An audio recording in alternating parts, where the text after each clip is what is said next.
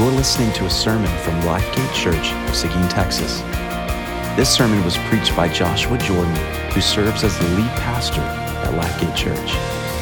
Find out more about us at www.lifegateseguin.com.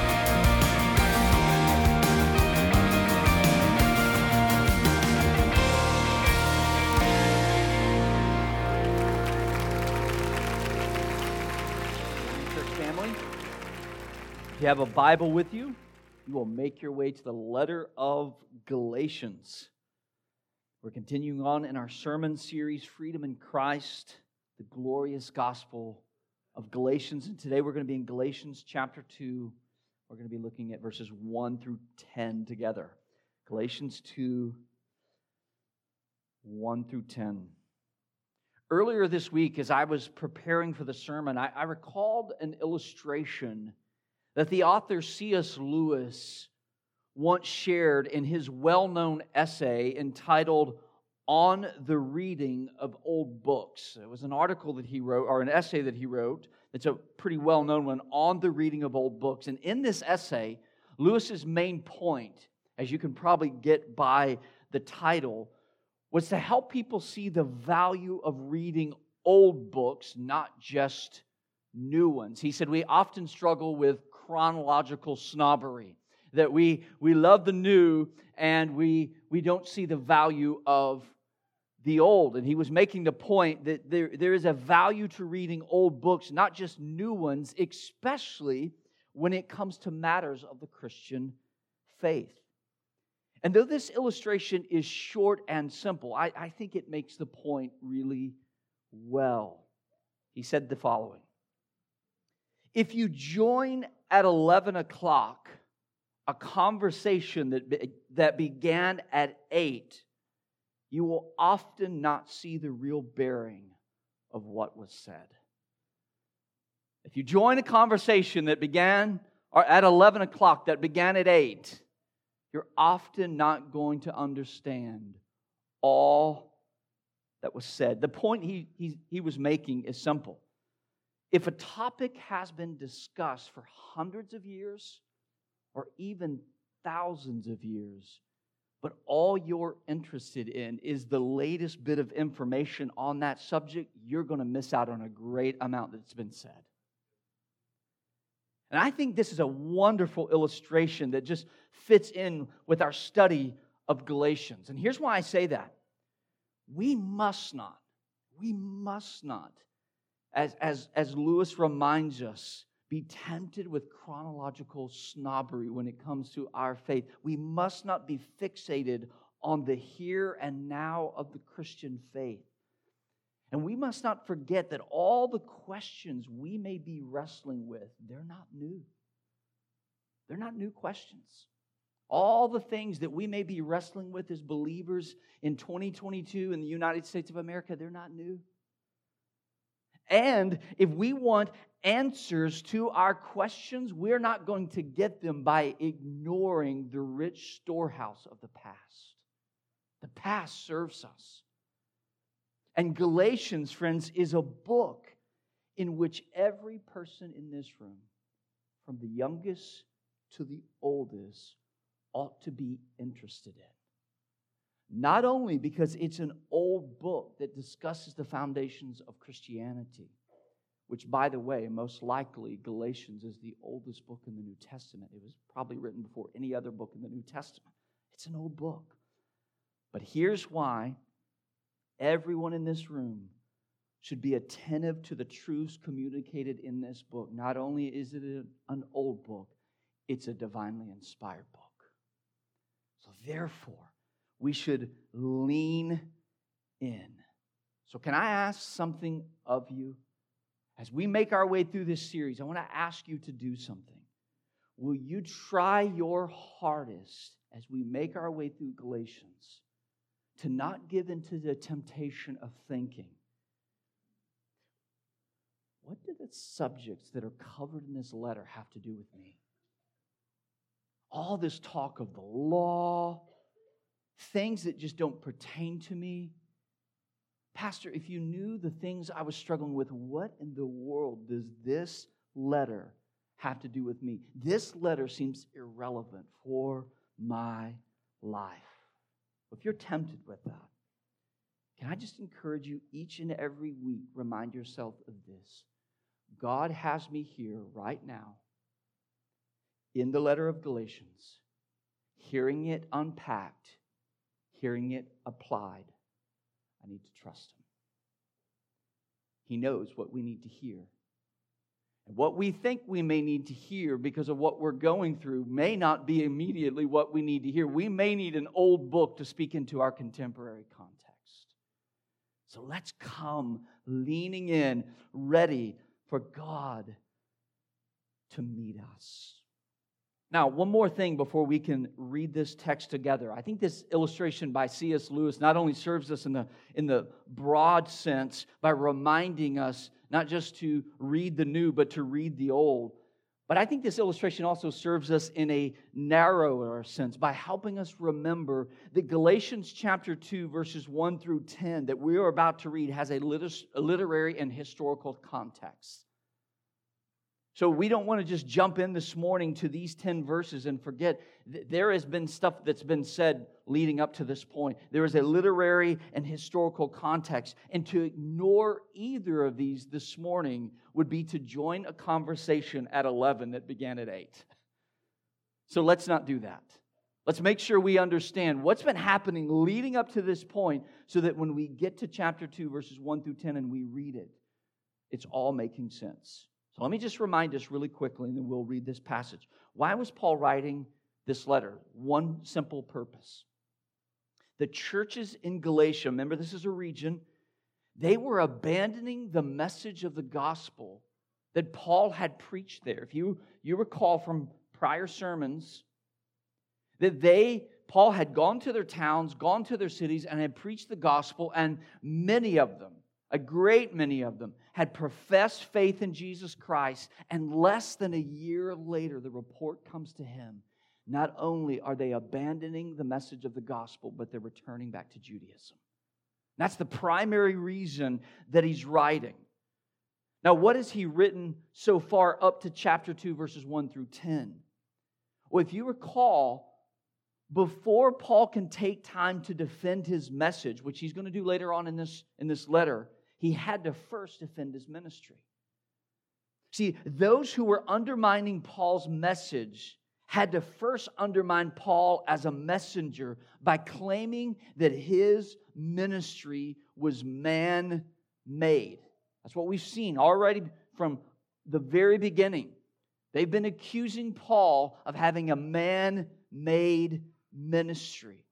This is why Paul has been defending his ministry since chapter 1, verse 1, and all the way up through chapter 2, verse 14. So if you want to kind of know what's going on in Galatians, since the beginning and all the way through chapter 2, verse 14, Paul is going to defend his ministry. And then beginning in chapter 2, verse 15, all the way through chapter 5, he's then going to get to the message. But before he can get to the message, which he's eager to get to, he has to defend his ministry, and that's what he's been doing up to this point. Now, here's what I think would be most helpful in looking at this text this morning. I actually want to break up this text. I actually want to read it in two parts, and I want to break it up into two parts under the following two headings. So if you're taking notes this morning, here's our outline. In verses 1 through 5, we see the controversy that occurred. Verses 6 through 10, the conclusion that was reached. That's how we're going to break up this these, these 10 verses together the controversy that occurred, verses 1 through 5, the conclusion that was reached, verses 6 through 10. Let's, let's turn our uh, attention to the first five verses. I want you to follow along, I invite you to follow along as I read God's holy, inspired, and authoritative word. Then, after 14 years, I went up again to Jerusalem with Barnabas, taking Titus along with me. And I went up because of a revelation and set before them, though privately before those who seemed influential, the gospel that I proclaimed among the Gentiles, in order to make sure I was not running or had run in vain. But even Titus, who was with me, was not forced to be circumcised, though he was a Greek. Yet, because of false brothers secretly brought in who slipped in to spy out our freedom that we have in Christ Jesus, so that they may bring us into slavery, to them we did not yield in submission even for a moment so that the truth of the gospel might be preserved for you. Let's stop there for just a moment and let's just reflect on these first five verses. In these five verses, we observe two controversies taking place. We must remember that. Okay, so there's two controversies taking place. One controversy was taking place when Paul wrote this letter. It's the reason he's writing this letter. There's a controversy taking place in Galatia. But in chapter 2, verses 1 through 10, there is another controversy spoken of. It's not a controversy that was taking place when the letter was written, it was a controversy that had already taken place, and it wasn't in Galatia, it was in Jerusalem. So remember those two. There's two controversies. Paul's going to first focus on the controversy that had already taken place in Jerusalem. Now, if you recall, one of the accusations being made against Paul was that his ministry was a knockoff from the ministry of the apostles in Jerusalem. Everybody know what a knockoff is? You, you, you, you see something that looks authentic, and really it's just an imitation. Well, that's what they're accusing Paul. They're saying he's, he's got a knockoff ministry from the apostles. It looks authentic, but it's not. If, if we really pay attention to all the things that are being said in this letter about Paul, I think we can kind of come to this conclusion. It appears that the false teachers in Galatia were making the claim that Paul had heard the gospel from the leaders in Jerusalem, but instead of sticking with them, he's now gone out on his own. He's gone rogue. So they're saying that's why they're saying, well, Paul, you just got that from the leaders in Jerusalem. Well, why would that then make him, you know, a fake? It's because then now he's doing things that the leaders in Jerusalem aren't doing and saying. And they're saying, so you started there, but then you went off on your own. That's what they're accusing him of. And we've seen that so far in chapter 1. Look, look back with me at chapter 1, verses 15 through 17. Listen to Paul make his defense. But when he who had set me apart before I was born and who called me by his grace was pleased to reveal his son to me in order that I might preach him among the Gentiles, I did not immediately consult with anyone, nor did I go up to Jerusalem to those who were apostles before me. But I went in, away into Arabia and returned again to Damascus. And then look at verses 18 and 19. Then, after three years, I went up to Jerusalem to visit Cephas, who is also Peter, and remained with him 15 days. But I saw, but I saw none of the other apostles except James and the Lord's brother. Do you see Paul's defense? It's simple. He basically say, I have he, he had not visited with the leaders in Jerusalem until many years after his ministry to the Gentiles had already begun. So if someone's saying, Paul, you got your original message from the apostles in Jerusalem and then you went rogue, and Paul said, there's a problem with that, and it's called a timeline. As we heard last week, he says, My first time to even go to Jerusalem was three years after I had already been called and I had already been doing ministry. So Paul's saying, No, I, I, I'm not going rogue. I'm not, I didn't hear something and now I'm going on my own. And what we see here in verses 1 through 10 is we discover that his second journey to Jerusalem, so we saw last week his first journey, now he tells us about his second uh, journey. It took place many years after the first one, and it took place because Paul received a revelation from God. Look, look back now at verses 1 and 2 of chapter 2. He says, Then, after 14 years, I went up again to Jerusalem with Barnabas, taking Titus along with me. I went up because of a revelation and set before them, though privately, before those who seemed influential, the gospel that I'd proclaim among the Gentiles in order to make sure I was not running or had not run in vain. Now, though we can't say with certainty all of the historical context that's going on here, there, there is good reason to believe that this revelation from God entails what we read in Acts 11. Do you remember Paul was in Antioch, and while he was there, a prophet named Agabus says to the congregation, including Paul, I've received a revelation from God, a prophetic word. And he says, there, There's coming a famine, and it's going to affect the entire world. And, and we need to prepare for it, and we need to take care of the brothers in Judea. And so, Paul, hearing that, says, Here's what I'm going to do I'm going to go to Judea. And if you guys want to support, I will take the support, uh, your financial support, with me, and I will give them relief and aid. And what we're told here is that while Paul was there in Jerusalem, he did something. He met with these leaders in Jerusalem and he shared with them all that he had been teaching and all that he had been doing and all that he had been seeing. And he heard the thoughts of these influential leaders of the Christian church in Jerusalem. Now, his reason for doing so was simple. He wanted, he tells us this, he wanted to do nothing that would undermine all of his labors. That's what he means when he says, I wanted to make sure I hadn't run in vain. See, Paul's not interested in starting the Apostle Paul ministries.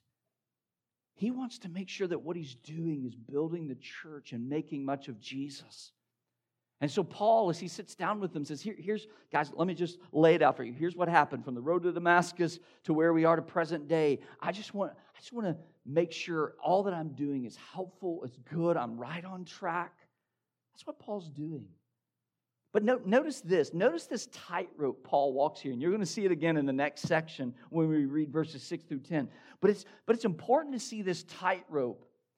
I don't know if you noticed it as, as we were reading. It's apparent that Paul cared about the opinions of these leaders in Jerusalem. He calls them influential. But do you notice the way he calls them influential?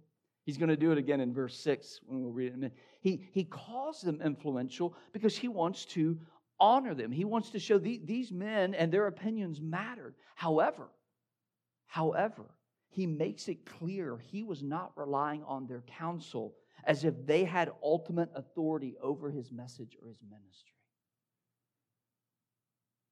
He's saying, listen, I respect those brothers, and I wanted to make sure I was doing stuff that they thought, Paul, man, I, we, we don't understand that.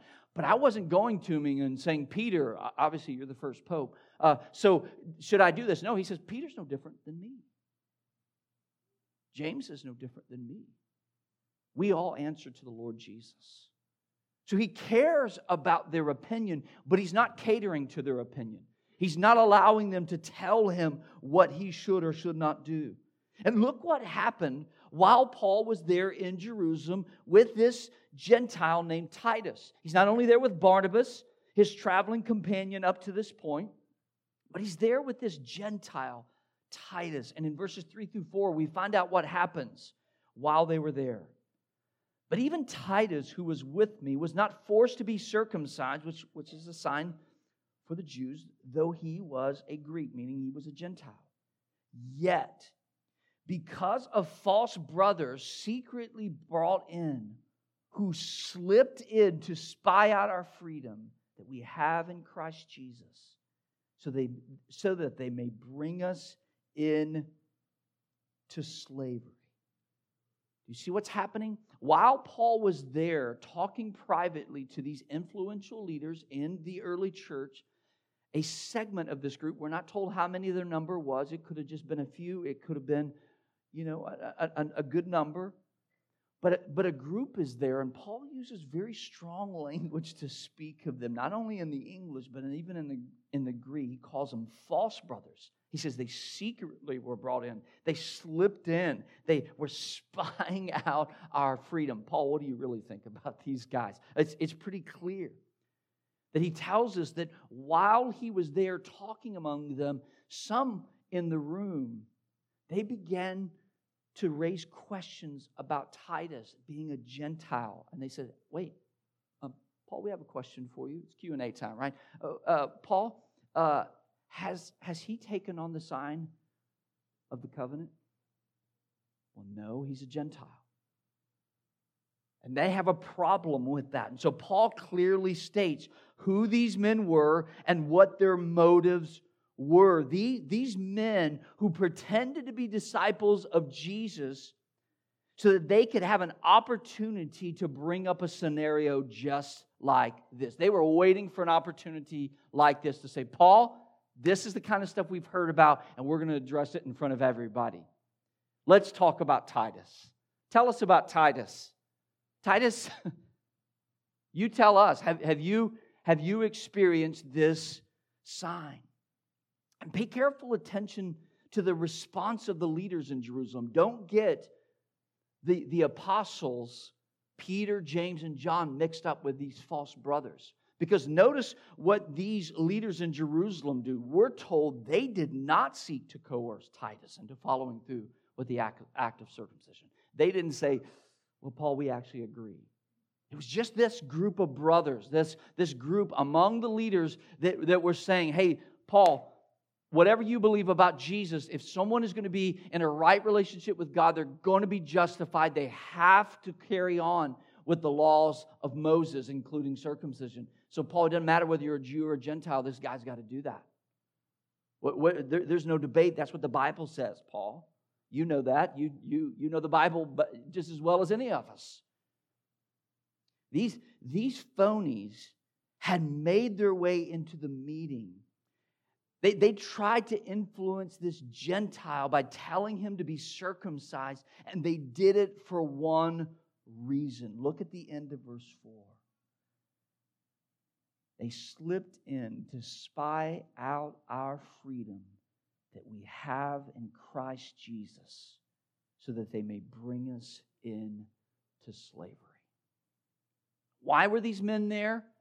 Looking like they really cared to be there, but only there for sinister motives. They were there to spy out this message they had heard about. You're saying, Paul, that if you preach the gospel to people, all they have to do is believe, and that's it? No, they've got to do more. And Paul's saying they, they, they were trying to spy out our freedom to bring us back into slavery, and he means to bring them back under the demands of the old covenant. And listen to, to what's being said. These Christians were free from the law's demands.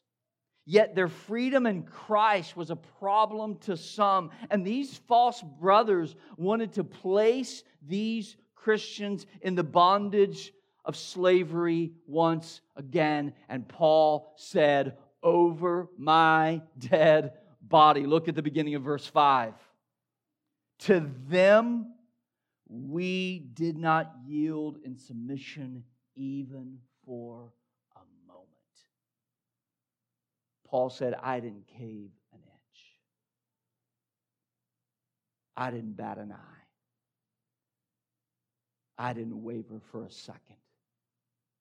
I stood firm. As soon as I heard what these brothers were, were asking, I made it abundantly clear that was not going to happen. See, Paul went to bat for Titus, but not for Titus only. Look at how verse 5 ends. Why did Paul not yield to these leaders? So that the truth of the gospel might be preserved for you. Do you see what Paul's just did, what he just said? We've now come full circle from the controversy in Jerusalem back to Galatia. Why did Paul tell them this story? And why did he tell them that day when those brothers demanded something of Titus that God did not demand? I, I dug my heels in and I said, Not as long as I'm here. Why did I do it? Not just for Titus' sake, I did it for you, brothers. What he's saying, I, I did it for you, I did it for you so that you too could stand firm in your freedom. See, Paul knew that if he caved to the pressures of these Judaizers in Jerusalem, it would undermine his message and his ministry to Gentiles everywhere, including those in Galatia. By standing firm in the freedom of the gospel, Paul was preserving the truth of the gospel.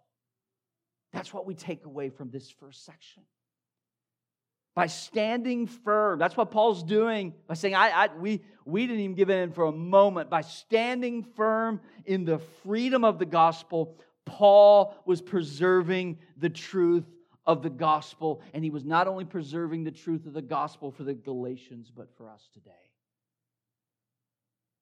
What happened that day in Jerusalem not only served those Galatians, it serves us today. Now, that brings us to the second half of this passage, the conclusion that was reached, verses 6 through 10. Follow along now as I read the second half of this passage, starting in verse 6. And from those who seem to be influential, what they were makes no difference to me. God shows no partiality. Those I say who seemed influential added nothing to me. Contrary, when they saw that I had been entrusted with the gospel to the uncircumcised, just as Peter had been entrusted with the gospel to the circumcised, for he who worked through Peter for his apostolic ministry to the circumcised worked also through me for mine to the Gentiles.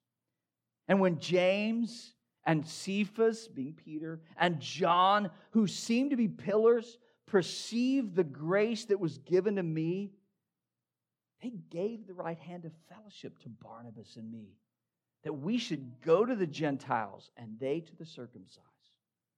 Only they asked us to remember the poor, the very thing I was eager to do. Beginning here in verse 6, notice what Paul's doing. This is why I broke this passage up. It can seem confusing. This is one of the hardest passages to get your head around because Paul starts something and then he has a caveat and a caveat inside the caveat. Well, he's now returned to this idea. Notice, notice verse 2 and verse 6. In verse 2, he, he has this parentheses where he talks about those who are influential. Look what he's doing in verse 6. He's now returning to those who are influential. He's, he's getting back. He had to stop and talk about this controversy that took place in Jerusalem when these Judaizers, now he's coming back and saying, okay, so exactly what happened with the apostles. You talked about these false brothers, but you, did go see these guys. What did, they, what did they say? What did they do? And Paul's now letting us know about his interaction with them and their observation of him and his ministry. And what we discover in verses 6 through 10 is that the Jerusalem leaders actually stood in solidarity with Paul and Barnabas, even though their mission was not identical. Even though they said, you know, Paul, we're, we're, we're sharing the gospel among Jews, among people who are God fearing, know the law, and are probably still going to live out aspects of, of the old covenant. And that doesn't, that's not the ministry and the mission field you've been given. But, brother, we, there's solidarity here. And Paul mentions in these verses three things that Peter, James, and John did once they met Paul. The first thing we're told in verse 6 is that they did not seek to make changes to his mission or his message. Look at the end of verse 6. Those, I say, who seemed influential added nothing to me. So the first thing Paul wanted to get really clear I met, these guys that, that you're saying I, I, I'm a knockoff of, I sat down with them, and let me just tell you what they said. They didn't say anything that added or took away from anything I've been doing. So let's just get the record straight. It's not what happened when we met. That's not what happened. It's instructive, once again, to watch Paul honor these men in an appropriate way without making too much of them. And one of the reasons he's doing that is not only for his own sake, it's for the sake of the Galatians, who the, the false teachers in Galatia seem to be making much of. Well, is that what Peter said? Was that what, would James agree? And Paul is saying, Well, I respect those brothers, but at the end of the day, who are they? God shows no partiality. It's who, who is Jesus? And are we answering to him? That's what Paul's doing here. Secondly, this is what we see Peter, James, and John do. They acknowledge that his message and his ministry was on par with their own, even though it looked different. Look back at verses 7 through 9 again. On the contrary, not only did they not add anything, when they saw that I had been entrusted with the gospel to the circumcised, just as Peter had been entrusted with the gospel to the circumcised.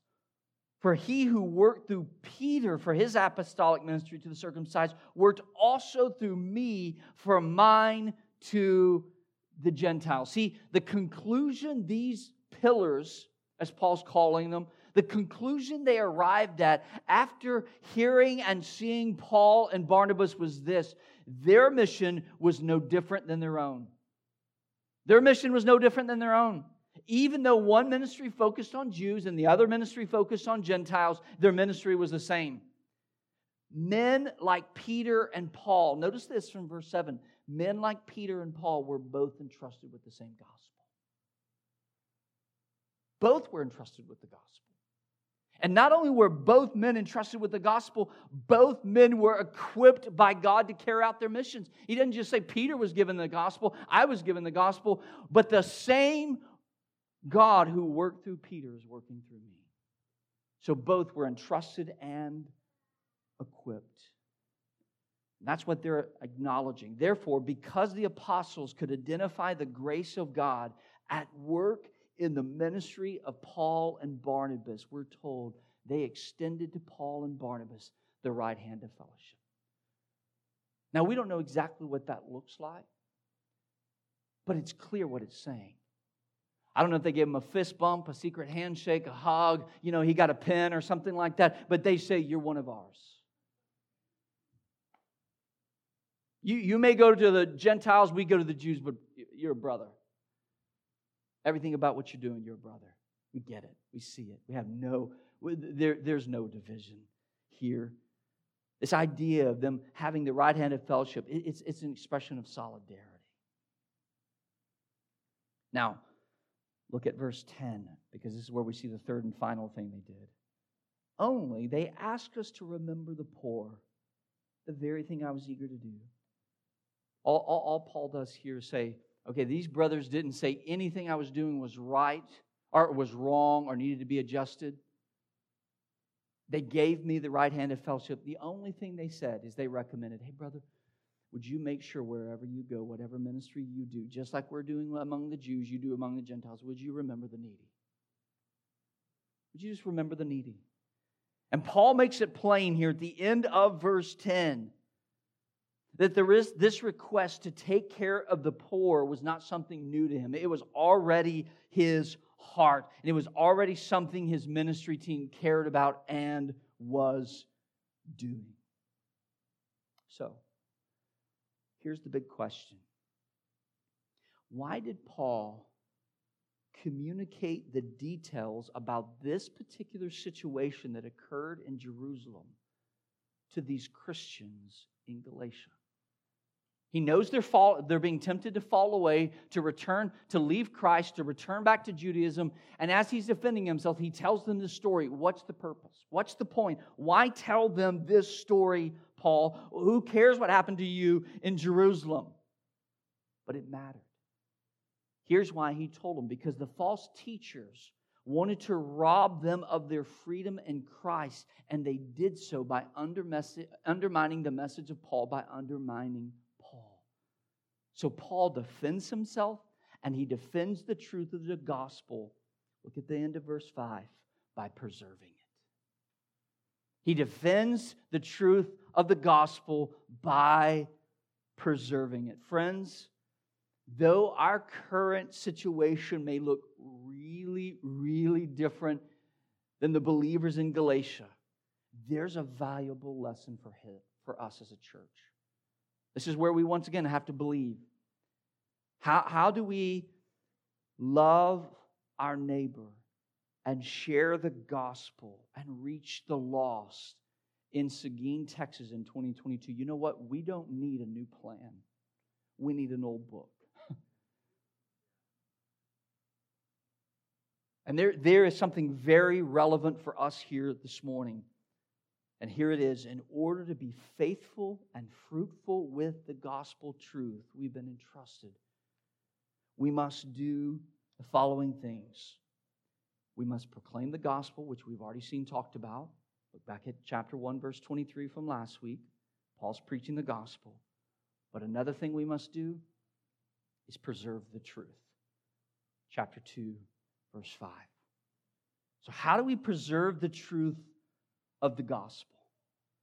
That's where I want to close this morning. I want us to think okay, what does this passage have to say to us today? Well, it's telling us that if we want to be faithful and fruitful as a church, we must not only proclaim the gospel, we must preserve it. Well, how do we preserve the gospel? By defending it against its two enemies. So I want to let you know about the two enemies of the gospel. Those two enemies are legalism and license. Those are the two enemies of the gospel legalism and license. Think of it like this the gospel of grace, the gospel of freedom, is like this road that leads us to God, but on both sides of the road, there are two ditches the ditch of legalism and the ditch of license. And both of them are the enemy of the gospel. And if we're going to preserve this gospel, we must be aware of these two enemies. We must not, on this road of grace, this road of freedom, fall over into one ditch only to get out and go to the next one. So let's talk about what are these two ditches. The first one is the ditch of legalism. Now, we're going to talk about this far more in the days ahead, but for now, here, here's how I would describe legalism Legalism is this the law becomes central to your relationship with God because you think it earns merit with Him. The, merit, the, the, the law becomes central. That's a key word central to your relationship with God because you believe it earns merit with Him. If I do good with God, He goes, I like you. And if I have a really bad day, He goes, hmm, hey, try again tomorrow. No matter what we believe about Jesus, that's, that's what legalism is. It's that tendency to believe the law is central to God. How I respond to the law is going to mean that, that it, it's going to merit something with God. So that's, that's one ditch. But there's another ditch. It's the ditch of license. What is the ditch of license? It says this the law is to be ignored in our relationship with God because it doesn't merit anything from Him. It's all about grace, so I can live like hell. Woo! The law doesn't do anything. So therefore, I'm just going to leave the law at the door and just celebrate grace. Woo! Both of them, both of them are a ditch. And though they look differently, how they play out in the life of a Christian and how they play out in the life of the church, friends, listen, they have the same root. This is central. If we don't see that they have the same root, you know how people battle legalism? By thinking, I need a little bit more license. You know how I battle license? Need a little legalism, need a little bit more law. But do you know that both of them, though they're on opposite sides of the road, they have the same root? You see, legalism and license distort the law of God because they have a distorted view of the God of grace. What do both of them do wrong? They both view the law wrong because they view the God of grace wrong. Their problem isn't just how they view the law, the problem is how they view God. Both of them have an inaccurate view of God. Now, here's why I make mention of both of these errors to close out our message today. The rest of this letter will be confronting both of these errors head on. I wanted to kind of give you a heads up what's coming. Because both of these enemies, both of these ditches, we're going to see them again and again. And because of the reason Galatians was written, Paul's not going to mince words. He's going to come at legalism and he's going to come at license full steam. And he's going to show us things we've never seen before about these two. See, the rest of the letter is going to confront both of these errors, but the rest of this letter is going to show us these two ditches, and it's going to show us that both are a constant threat to the gospel we've been entrusted. Now, listen, this is so important. Don't miss the irony on display in this passage. Did you catch the irony? It's not just the irony of chapter 2, verses 1 through 10, it's an irony that's been going this entire time. What is this irony? Those who were calling Paul out in error were those who were in grave error. See, it's easy to perceive error in others, all the while being blind to our own error. So here's my suggestion for us all don't hear talk of legalism and say, Brother, Pastor, thank you for preaching that. I can think of people right now that need to hear it. And don't think, whoo, I'm glad we're finally going to deal with license because I know of some people that need to hear it. Don't hear any of the rest of Galatians and think, boy, I'm glad we're not like other churches that are legalistic. Whoo, sure glad we're not like some of these other churches in town. They're just filled with people full of license. Glad we're not like them. Let me just state this plainly, and let me state it as starkly as I know how. Every Christian and every church is always being tempted with both legalism and license.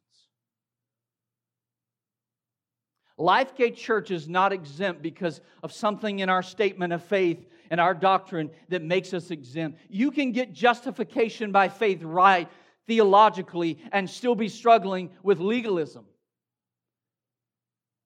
You can think you, you care about the holiness of God and be getting license wrong.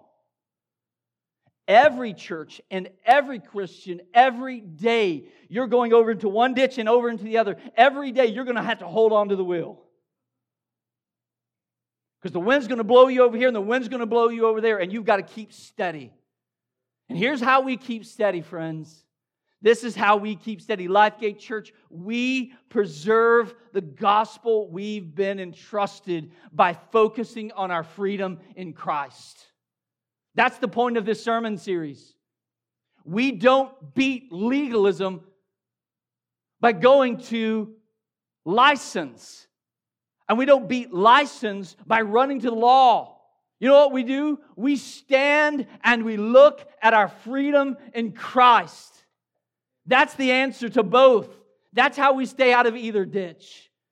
So, friends, may we today, and as we make our way through this book, may we look, may we look with amazement at Christ and the freedom we have in Him. And as we do, not only will, be, will we be aware of the ditches on both sides, but we will ride in the middle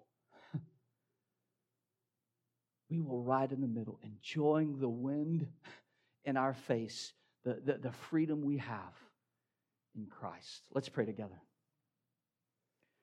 Oh Lord, help us to know this freedom. If we don't, there are those here today that do not know this freedom. Oh Lord, may you, may you awaken in them a desire to long for it, to search for it and to find it in you. May we be a church that is not only aware of the two ditches, the two enemies. May we be a church that is fixed on our freedom in Christ. May we be a people, Lord, that walk in that freedom, that sing about that freedom, that love that freedom, that preserve that freedom. And may, Lord, it make us a church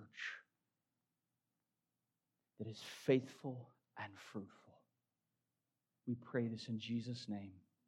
Amen.